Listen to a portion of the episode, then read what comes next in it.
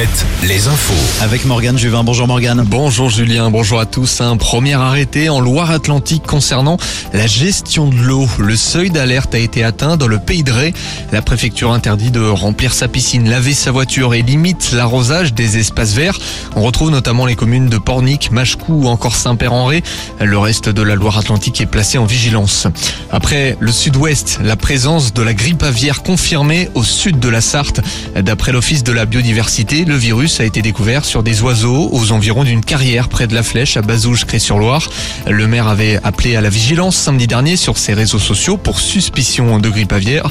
Dans le sud-ouest, 900 000 animaux ont été abattus depuis le début du mois, près de 60 foyers entre les Landes et le Gers. Une marche blanche demain près d'Angers, une marche à 11h à Trélazé. Cela intervient plus d'une semaine après la mort d'un jeune homme de 19 ans. C'était jeudi dernier lors d'une bagarre dans le quartier de la Roseraie. Les hommages se sont succédés ces derniers jours, notamment de ses amis du club de football du foyer de Trélazé où il évoluait. On connaît le top 10 des sites touristiques les mieux notés des Pays de la Loire. La plateforme nantaise Guest Suite a établi un classement. Le Puy du Fou arrive en tête avec une note de 4,8 sur 5 devant les machines de Lille et note de 4,6.